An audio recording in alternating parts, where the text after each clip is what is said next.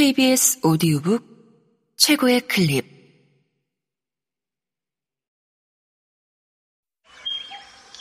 KBS 오디오북.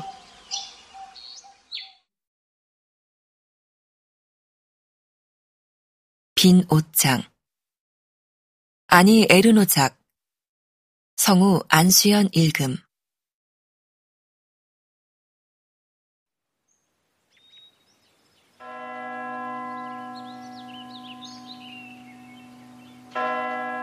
오늘 어머니는 또 교회에 가서 내 시험을 위해 기도를 중얼거렸을 것이다.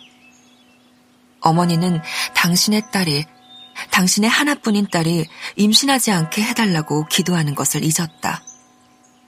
아니, 어쩌면 그 끔찍한 일을 너무 두려워한 나머지 기도를 했을지도 모르지.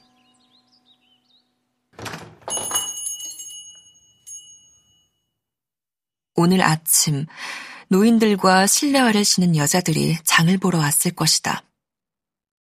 라니에르 아버지도 월급을 받았다면 왔겠지. 그는 늘 외상이 남아 있었으니까. 별 도리가 없다. 지금 그곳을, 그 사람들을, 손님들을 떠올리는 것이 역겹다. 나는 더 이상 그들의 세계에 있지 않으며 그들과 어떤 공통점도 없다.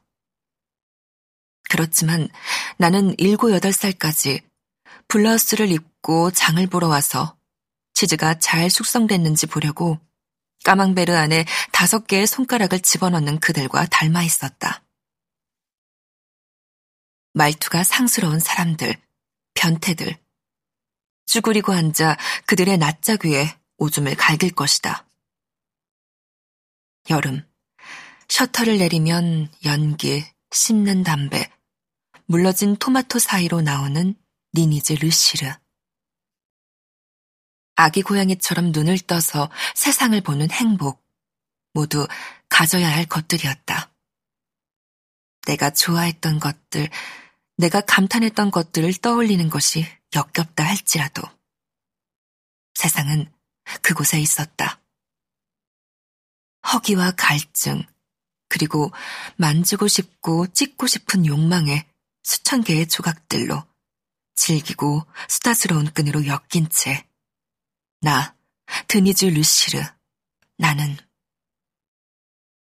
가게 앞 얼어붙은 개울에서 모네트와 함께 미끄러지다가 서로에게 포개어 넘어진다. 불타는 입은 지붕에서 돌돌 말려서 내려오는 거대한 고드름. 그 겨울의 맛 대신에 석류 시럽을 마시며 감탄하기를 꿈꾼다. 부서진 선글라스를 코에 걸치고 검은 대지 위 시커먼 열기 속에서 비틀거리며 나오는 회색 머리 남자들을 바라본다. 붙어 있는 서로의 다리가 너무 거북하다. 빈 상자 사이에 찢어진 담요로 만든 내 텐트 밑에 누워야 한다. 파리들이 힘없이 병 속으로 들어와 밑바닥에 남은 와인에 빠져 죽는다. 때때로 내가 컵 속에 가둔 말벌이 유리관 속에서 천천히 곡선을 그리다가 질식해 죽는다. 가을, 목을 간지럽히는 목도리, 너무 조이는 양말, 저녁 하늘 위로 붉게 물든 자국. 줄을 더 빨리 돌려 하나에 둘에 내 남편은 어떤 단점이 있는 사람일까? 술고래, 절른발이, 심술쟁이, 찌질한 사람일까? 줄에서 휙휙 소리가 난다. 다시 내 차례야, 얘들아. 하나, 둘, 셋, 어린 병사들. 넷, 다섯, 여섯, 훈련하는 병사들. 카페로 돌아온다. 달라붙은 옷이 간지럽다. 코트를 신발을 벗어 아무데나 던진다. 소녀는 모든 것을 누린다. 간단한 저녁을 먹는 아버지의 접시에 놓은 절인 청어에 달려든다. 정향을 찔러 넣은 양파가 살살 녹는다.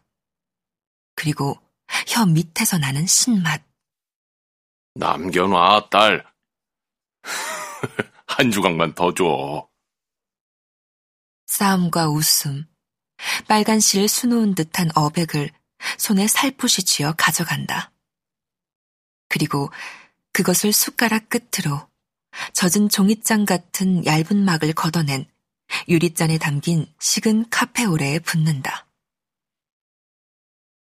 토요일 저녁에는 일주일에 한 번 몸을 씻는다. 여름에는 목소리와 고함이 들려오는 카페 위 다락방에서. 토요일은 급료를 받는 날이기 때문이다. 겨울에는 주방의 계단 아래 냄비를 두는 골방에 비눗물이 담긴 대야 안에 들어가 몸, 치아, 거기를 모두 같은 물로 씻고 헹구지 않는다. 그리고 어머니는 비누가 녹아있는 그 물을 다시 타일을 닦는 데 쓴다.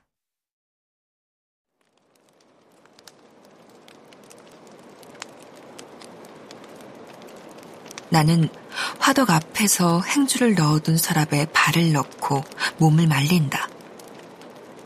손님들은 열려있는 문틈으로 니니즈가 잠옷 차림이라고 말하지만 나는 오줌이 나오는 곳 주변을 빼고는 아무것도 보이지 않게 천의 앞뒤 끝부분을 잘 잡아당겼다. 나는 그들의 보라색이 된 얼굴들을 그들의 웃음을 보며 매주 토요일마다 내가 자라나고 있음을 깨달았다.